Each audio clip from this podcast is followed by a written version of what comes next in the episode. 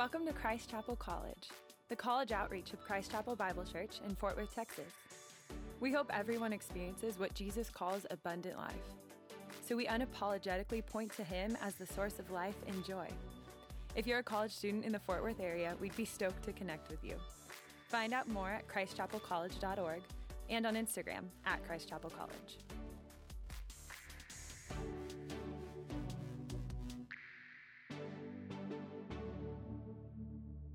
Good morning, guys. How are we? How's the morale after after yesterday? Go frogs! Amen. There we go. Uh, if some if an update happens at some point, you can just number three. No way! Woo! that is awesome. Okay, Whew. there we go. It's gonna be good. No. Man, well, guys, I'm so excited to be here with you this morning. That that is incredible news. Um, if I haven't had the pleasure of getting to meet you yet, my name is Asher Fraley. Like Nathan and Lauren said, I get the privilege of getting to work on staff here at the pack with that amazing crew, and I'm I'm really looking forward to this morning to opening up God's Word alongside alongside of you guys and gleaning what the Holy Spirit has for us today. If, if you've been with us throughout the semester, we've been going through the book of Galatians, and um, we're kind of on the home stretch a little bit. We've got this week, and then Ben is capping off the series next week. That's, that's all that's left. Today, we're going to be in chapter 6, Galatians 6, verses 1 through 10. So if you've got a copy of the scriptures with you, I want to invite you to turn there with me. That's where we're going to be camping out for the majority of our time. And, and while you're turning there, I want to just preview a little bit of, of where we're going this morning. Um, it's, it's been a little bit since our last message in Galatians. It's four weeks ago now that Nathan covered the second half of chapter 5.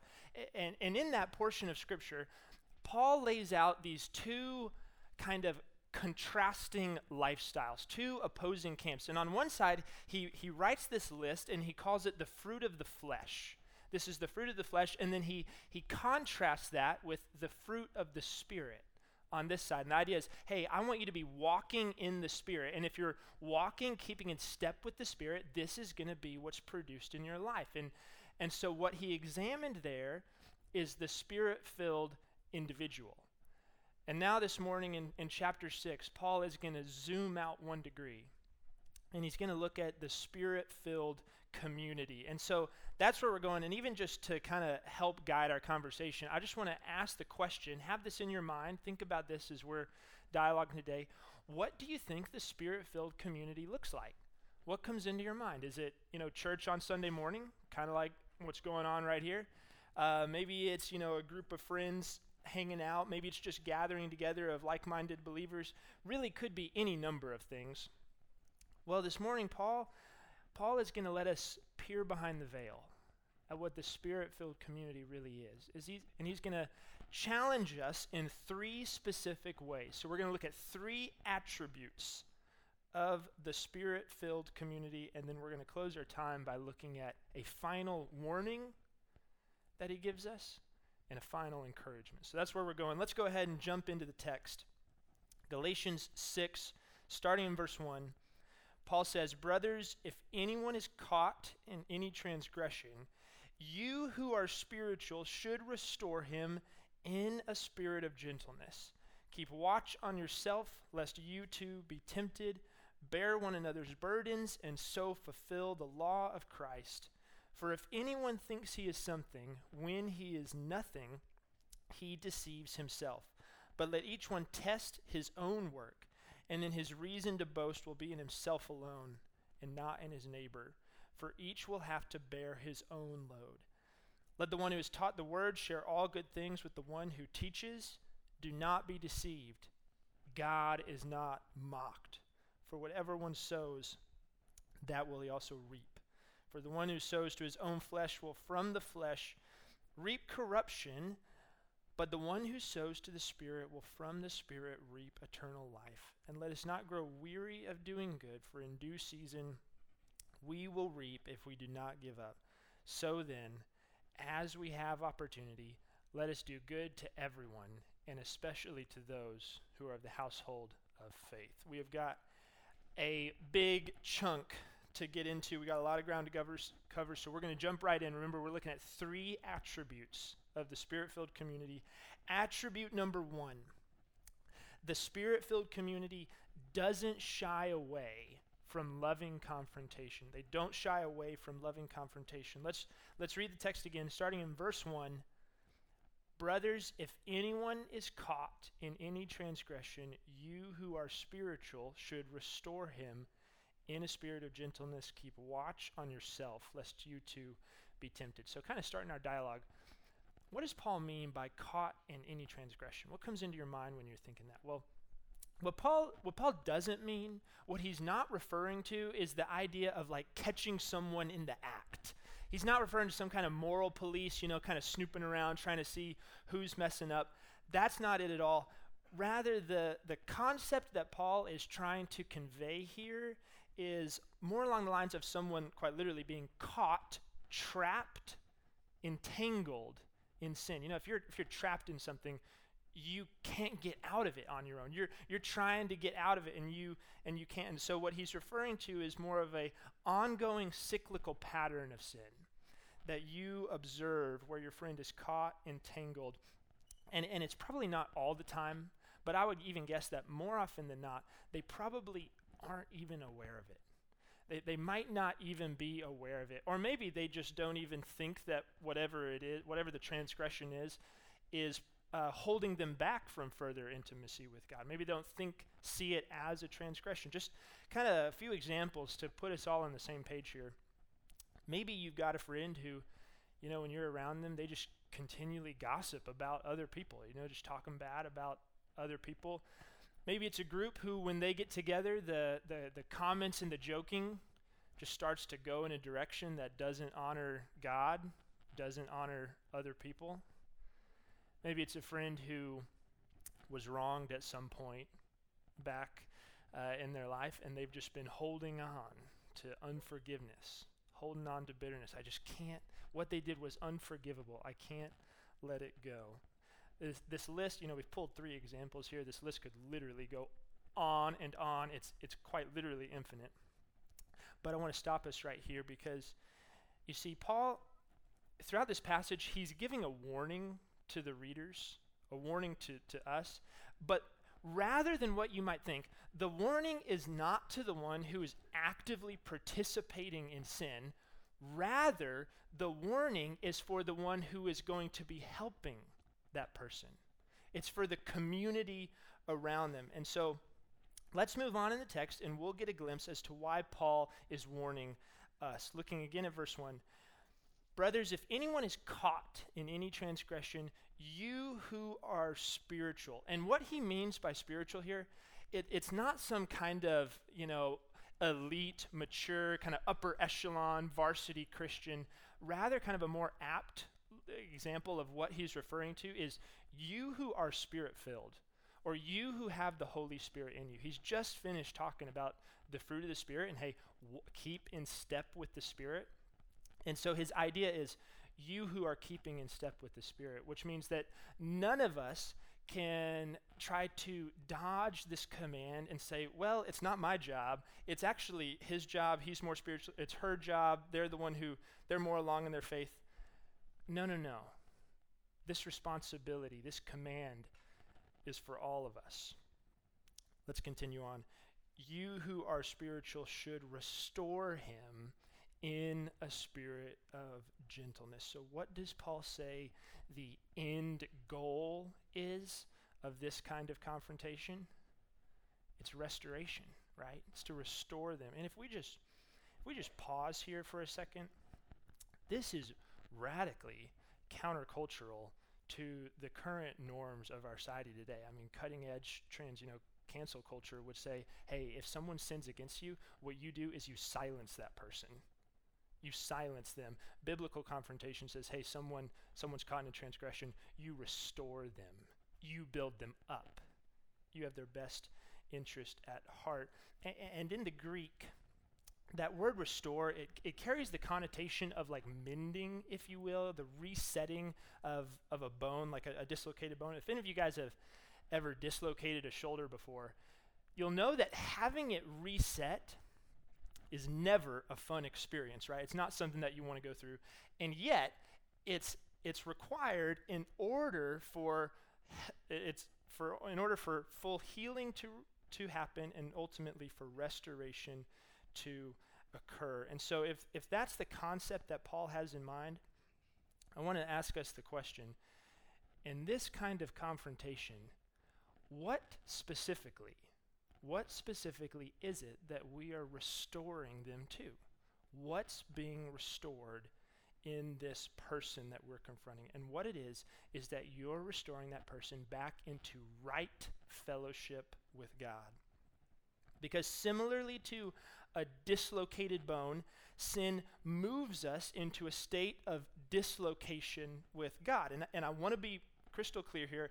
I'm not talking about like losing your salvation, but I am saying that there is a fracturing or a jarring of fellowship a distancing with God that occurs through our sin. And so the restorative confrontation that Paul is calling us to here is to relocate that person back into right fellowship with God, which means that this kind of confrontation, if done correctly, if done correctly, should always be for the flourishing of the individual that we're confronting. It's always for their good. So then the question naturally becomes well, how do we do it right? How do we do this correctly? Because more often than not, I think that confrontation is probably done poorly. I mean, probably all of us in this room can recall at least one instance in your life where someone confronted you and it wasn't handled well. It, you walked away from that feeling like, oh my goodness, like, uh, that person said this and it was really mean what they said. And don't get me wrong here, it's not going to be easy. Like relocating a bone isn't easy, but it's going to be healthy. It's going to be for your good. Uh, so, how do we confront others in a way that builds them up rather than tears them down? Let's look again at the verse. Brothers, if anyone is caught in any transgression, you who are spiritual should restore him in a spirit of gentleness. And remember, there's a warning included here. We read it in the next sentence. Keep watch on yourself, lest you too be tempted. So, so what ingredient is critical for this kind of God honoring confrontation? It's gentleness, right? One of the fruit of the Spirit. Nathan talked about this last time. And what do you think Paul means by that? What does he mean by in a spirit of gentleness? Well, what I would put before you that Paul is referring to by gentle confrontation is a loving rebuke filled with humility that says, I'm equally susceptible to the same sin. I'm equally vulnerable to the sin, to the transgression that you're in. A- and the reason why I would argue that you have to be armed with this kind of humility that says their sin is not beyond me is because of the warning keep watch on yourself lest you too be tempted. What type of what type of person doesn't doesn't keep watch on themselves? It's the, the person who doesn't think that they need to. Why? Because they've, they've graduated from the sin of others, right? I, have moved on. I've, I've matured past that. I no longer struggle with that, and thus I can relax. But, guys, here's the thing as long as you think that the, the sin that they're committing is beneath you, or perhaps, you know, the thought just comes in your mind, man, I would never do that. I can't believe what he did. Did you hear what that she did that? I can't believe that. As long as this is our thought process, we'll never be able to carry out this kind of of God honoring confrontation. And and and you know what the root of this kind of mentality is? It's it's pride, right? That's what's going on. And if you allow if you allow pride to creep into your heart, during this confrontation, what's going to happen is that you'll see someone caught in a transgression, and the honest thought is going to be, man, that person is such a mess. Thank goodness that I'm not like them. Thank goodness that I don't struggle with that. And, and rather, it's the prudent or the wise person, the humble person that keeps watch on themselves, uh, that says, I don't trust myself about a year and a half ago, I had the privilege of getting to, to marry my, my best friend Claire. And over that last year and a half of marriage, I've realized new sin patterns and weaknesses that I had no idea existed when I was a single guy. And what do I mean by that? What I mean is that as I've grown, rather than becoming more at ease, more comfortable with the intentions of my heart, as, as I've gotten older, I've actually had to do the opposite become more alert, more on guard. Because I know that my, my sinful heart will try everything it can to get what it wants. Don't allow it. Keep watch on yourself. And, and before we before we put this into practice, kind of look at how we respond to this truth, I want to quickly address what I would imagine are two potential maybe pitfalls, if you will, two slippery slopes. And I'm a I'm a visual person, so hopefully hopefully this will help you. But imagine if you have a spectrum, and then in the middle of that spectrum is this kind of confrontation. It's God honoring, it's biblical, it's in a spirit of gentleness, and then extending out of that are two slippery slopes that we naturally gravitate towards, we naturally deviate towards.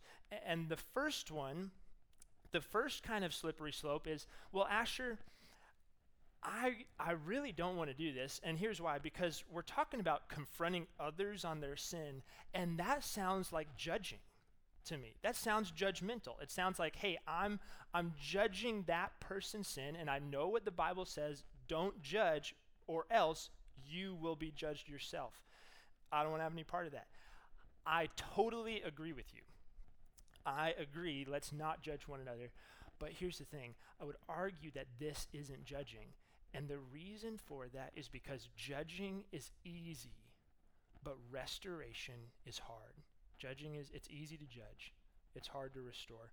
Um, all the judging is is just the diagnosis of a problem, right? And it's easy for a doctor to diagnose the malady, but it's much harder for them to perform the restorative surgery to heal that patient. All it is is I make I make a condemning opinion when I when I'm judging someone. I just make a condemning opinion about that person in my head. And then what's my response? I generally go and I tell anybody other than that person. And we got to ask, how does that help them? It doesn't, right? It, it doesn't help them because judging always has my interest at, at heart, my interest at mind, but restoration has your interest at mind, your interest at heart. So Paul, what Paul wants us to do here is actually tremendously more difficult than judging. It's where you humbly step out of your comfort zone to go and engage with that person, and you do it in a gentle way where your end goal is their best interest. The second slippery slope. Rather than trying to kind of dodge the command on this side, this slippery slope occurs due to an unhealthy over eagerness, if you will, an overemphasis of this kind of confrontation. You know, Paul has just said, Hey, I want you to go talk to people about their sin.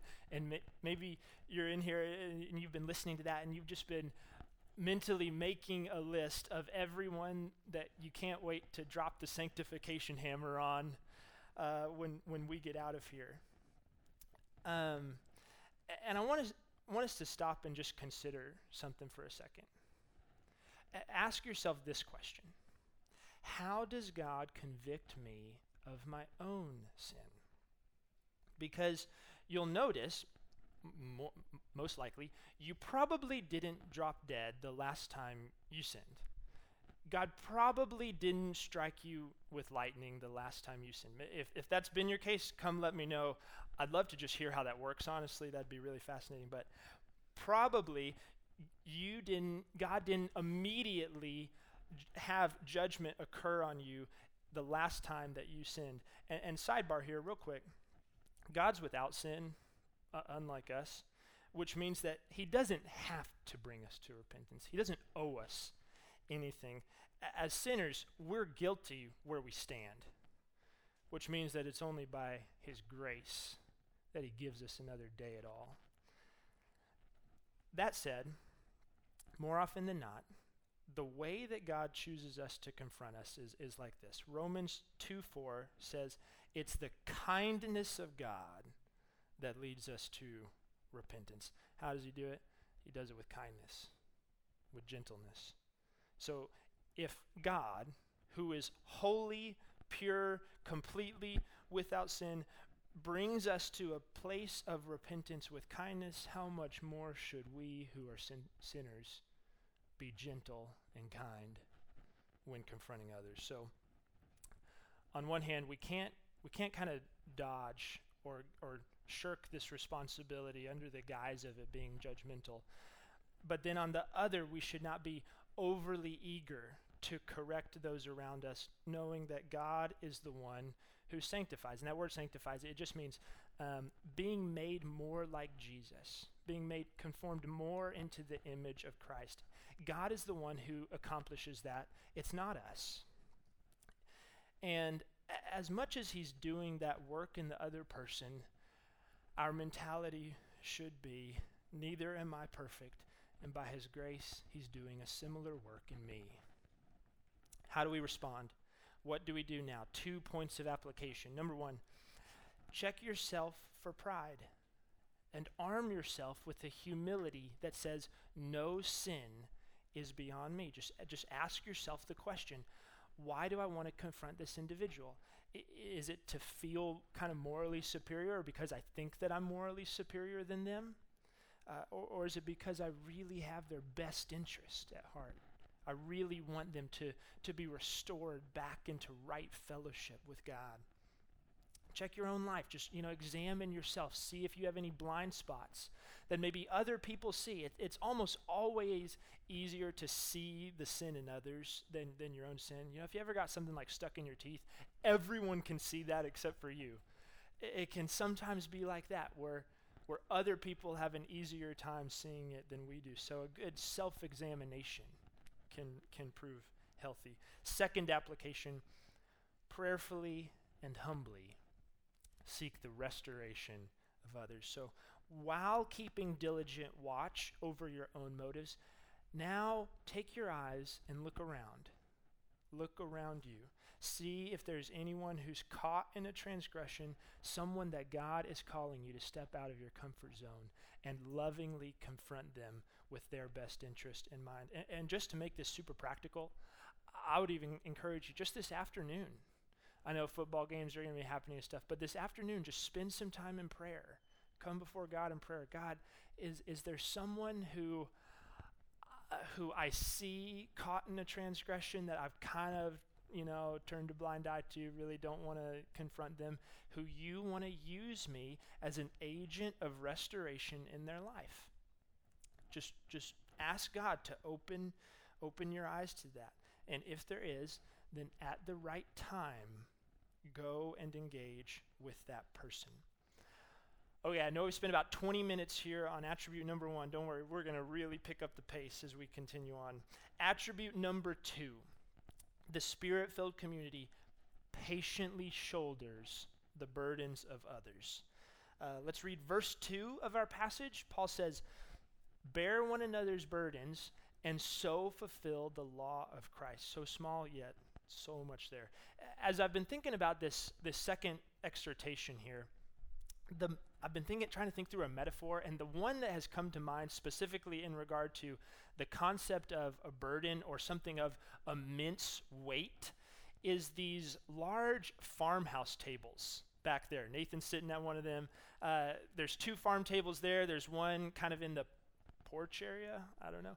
Um, if you guys have ever come to Common Grounds just when it's operating as a normal coffee shop, you'll have seen these farm tables here in the middle of the room, two and two.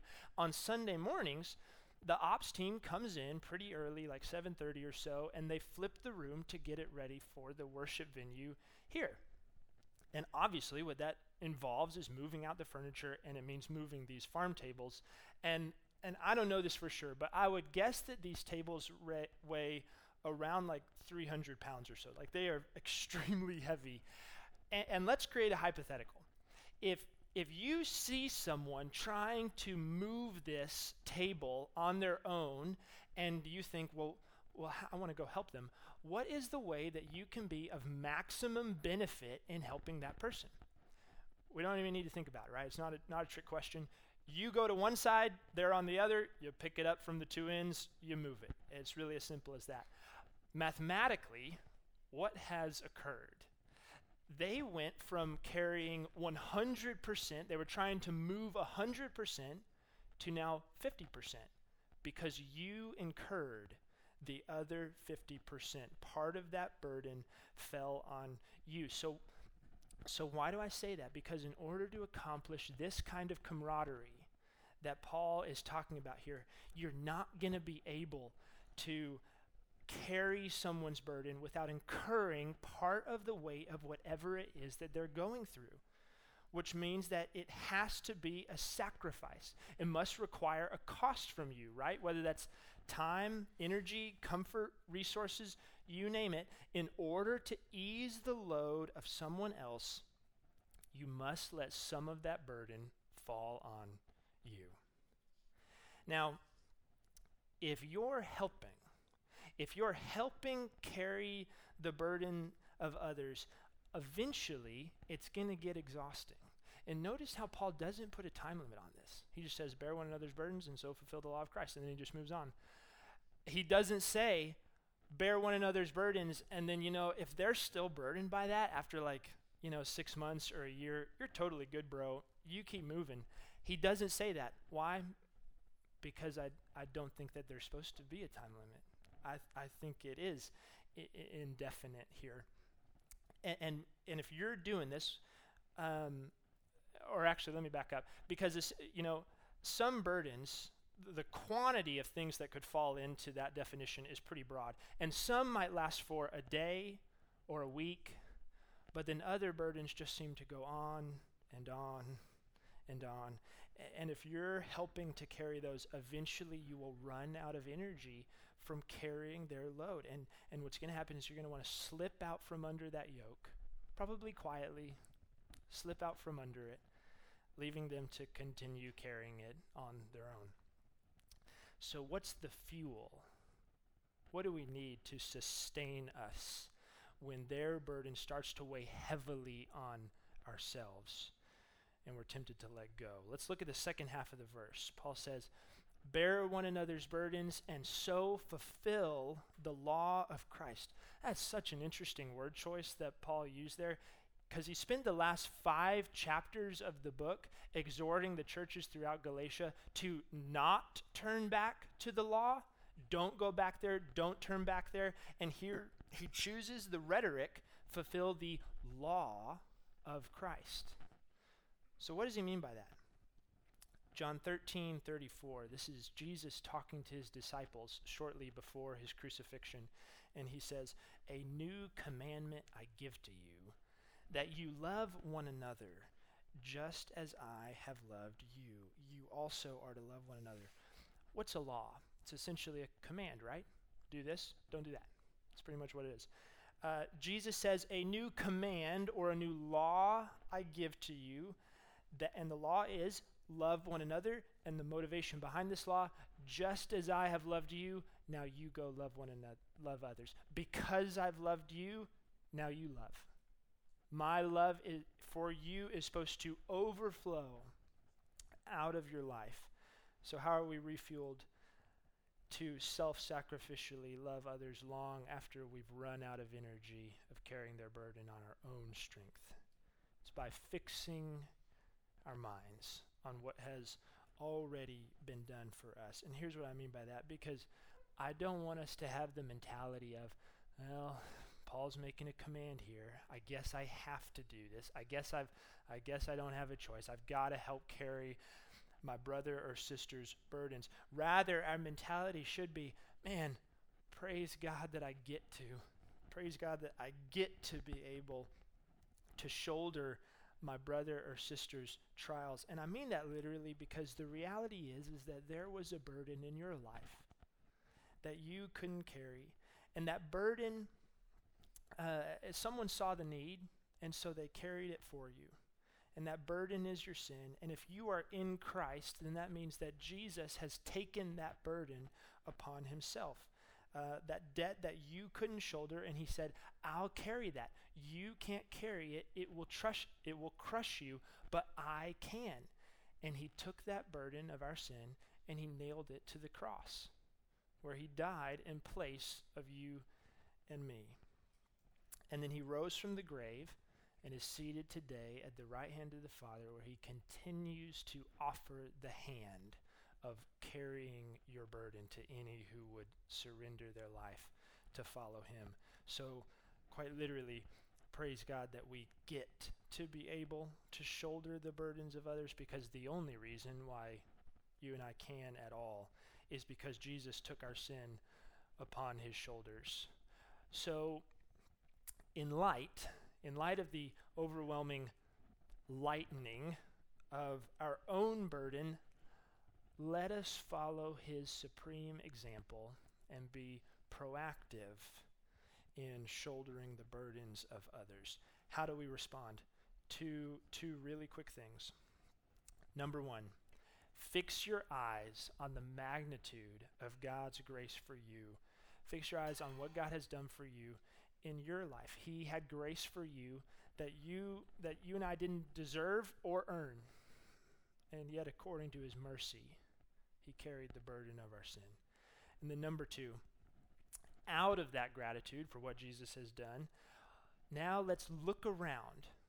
Again, look around us. Are there people in your life, in your you know sphere of influence that you have, who are burdened, who are weighted down by something? And if so, think of some ways that you can lighten their load.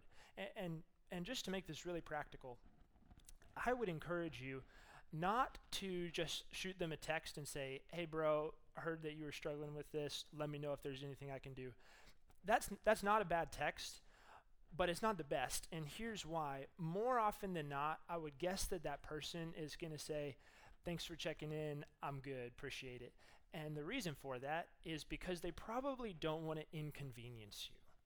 So rather, what I would I would encourage you to do is think of some ways on your own that you could be a blessing to that person. You know, put yourself in their shoes. Hey, if I were them, weighted down by this thing, what would be a blessing to me? Think through those ways on your own and then go and put them into practice. And, and in doing this and in carrying, lightening their load, you will fulfill the law of Christ.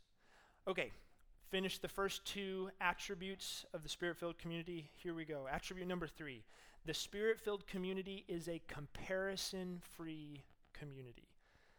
Verse 3 of chapter 6 For if anyone thinks he is something, when he is nothing, he deceives himself. But let each one test his own work, and then his reason to boast will be in himself alone and not in his neighbor, for each will have to bear his own load. Uh, the thing that catches my eye right off the bat with this section is the if anyone thinks he's something when he is when he is nothing and, and it's a little bit incognito here but but what paul is doing is he's just leveling the playing field and saying hey guess what? We're all nothing. All of us are nothing. And, and he's not talking about nothing in the sense of like without worth not talking about nothing as in like you have no value Genesis chapter 1, God creates humanity in his own image and thus with value.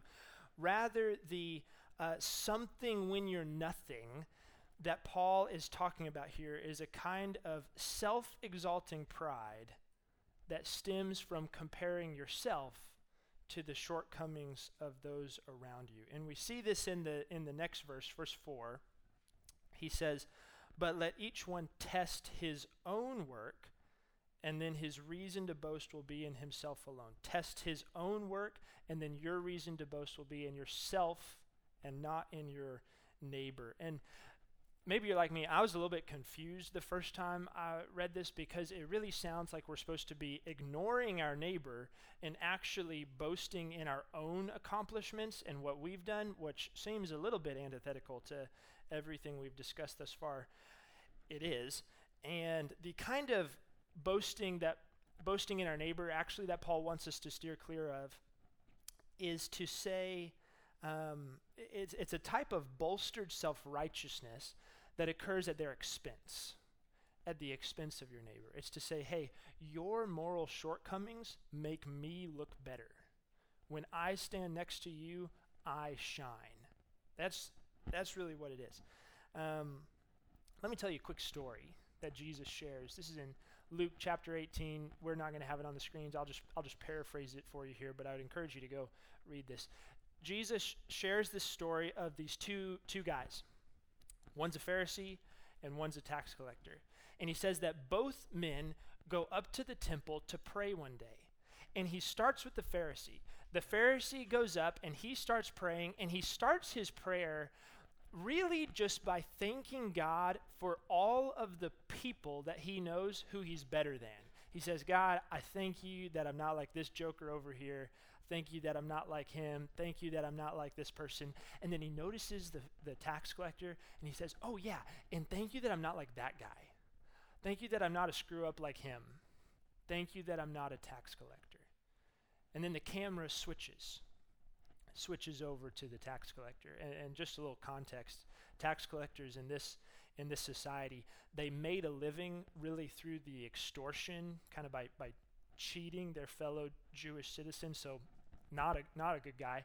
But the tax collector realized what he's doing. He's going up to the temple to pray, and he he doesn't he doesn't follow the Pharisee up to the top. He he hangs back, and you get the picture that there's some some shame there there's some some guilt. And he doesn't he can't even look look up to heaven. But he's just standing there and he prays one one simple line. God have mercy on me, a sinner. Be merciful to me, a sinner. And, and Jesus concludes the story by saying, Both men go home, but only one of them is justified before God. And let me let me just ask, what's the difference between these two? What was the root difference between the Pharisee and the tax collector? To put it simply, the tax collector had a humility which evaluated himself in light of God's standard. He addressed himself in light of God's standard. He knew that he was a sinner. He didn't try to get out of it. He just owned up and he confessed, I'm a sinner. God, have mercy on me. This is the exact opposite of the Pharisee, right? He, the Pharisee exalted himself by comparing his own morality not to God, but to those around him. Self righteousness manifested by comparison. And guys, here's the here's the nasty thing about comparison. When all that I can do is compare myself to someone else, it will prevent me from being able to love them. Because all I can do is use them to make me feel good, right? And granted, I can still be nice to that person. Like I can I can totally still be cordial around them, but as soon as there's a conflict of interest, as soon as doing something that's for their their best interest conflicts with what I want to do and building me, I'm going to sacrifice their interest for mine that's how it goes. Uh, you won't be able to love the person that you're comparing yourself to in a way that has their best interest. And this kind of love, this kind of self sacrificial, Christ empowered love for others, is the axle around which every single facet of the spirit filled community turns. How do we respond? What do we do in light of this? Two, two quick ways looking at again at verse 4, Paul says, But let each one test his own work. Let each one test his own work. So, number one, test your own work. How? What does that look like? If you glance in your Bible just a handful of verses back, you'll find to what Nathan talked about last time, you'll find that list the fruit of the Spirit love, joy, peace, patience, kindness, goodness, gentleness, faithfulness, and self control. So bottom shelf, just check yourself to these. What comes out of you? What comes out of you in regard to situations? Um, let's say, for instance, you know, someone hurts you, someone does something to offend you. How do you react? Is it love for that person that comes out? Patience towards them? Uh, kindness and gentleness? Self control in how you respond? Or is it anger and frustration? And does a, a grudge, you know, set in? And if I can just say one thing, don't set the standard based on those around you. If every person around you says, hey, that person hurt you, and therefore you are justified to be angry with them, you stay true to God. There's only one standard that counts. Only one standard, and that's that's God. So is the fruit of the Spirit being produced in your life? Number two, second application. This one's just a an echoing, really a continuation of the first. It goes hand in hand when you fail the test, that test of your own work is the fruit of the Spirit being produced. When you fail it, spoiler alert, you totally will. Uh, on this side of heaven, God is in His mercy still refining us, which means that we're not perfect. Logically, that makes sense. You know, if you're perfect, then thus you don't need any refining. And as long as we're on this earth, sin is still going to have some presence. It'll, it'll be present in some nature.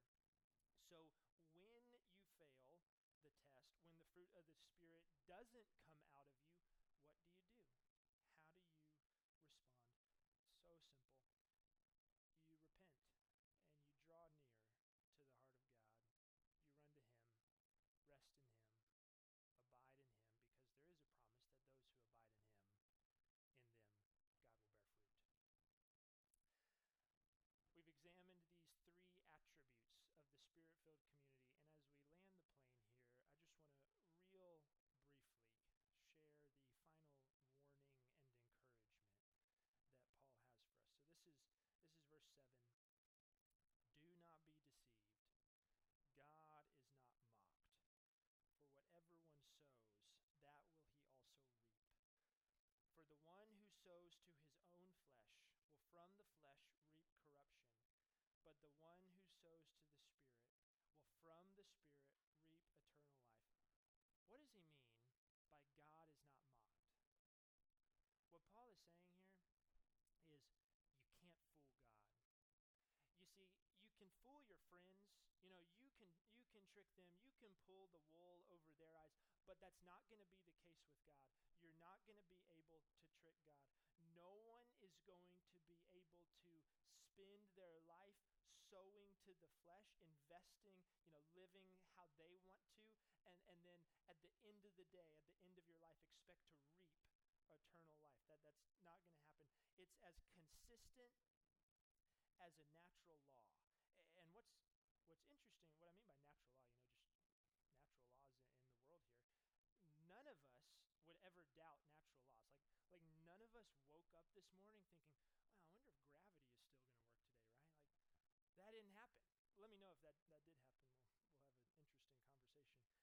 Uh, but none of us doubt that, and yet Paul writes, "Do not be deceived," implying that we are oftentimes, implying that we, we disregard this law. Uh, Matthew 7, Jesus tells us this story of the, this group of people who, who died, and then they are standing before God, expecting to enter heaven. Emphasis on expecting to enter heaven. And the judge, God, looks at them and he says, I never knew you.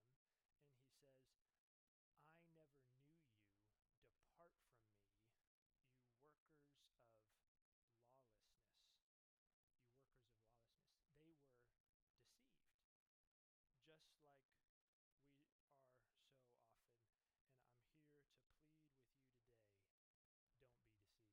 deceived. Don't be deceived. The promise is certain. Sowing to the flesh, if you, if you spend your life sowing to the flesh, there's only one potential outcome, and that's destruction.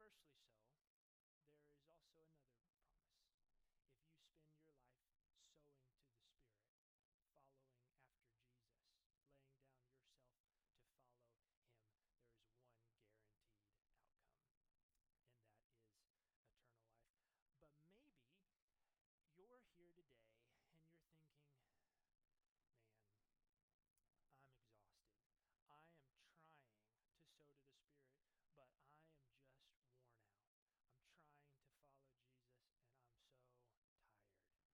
to the Spirit, following after Jesus, laying down yourself to follow Him, there is one guaranteed outcome,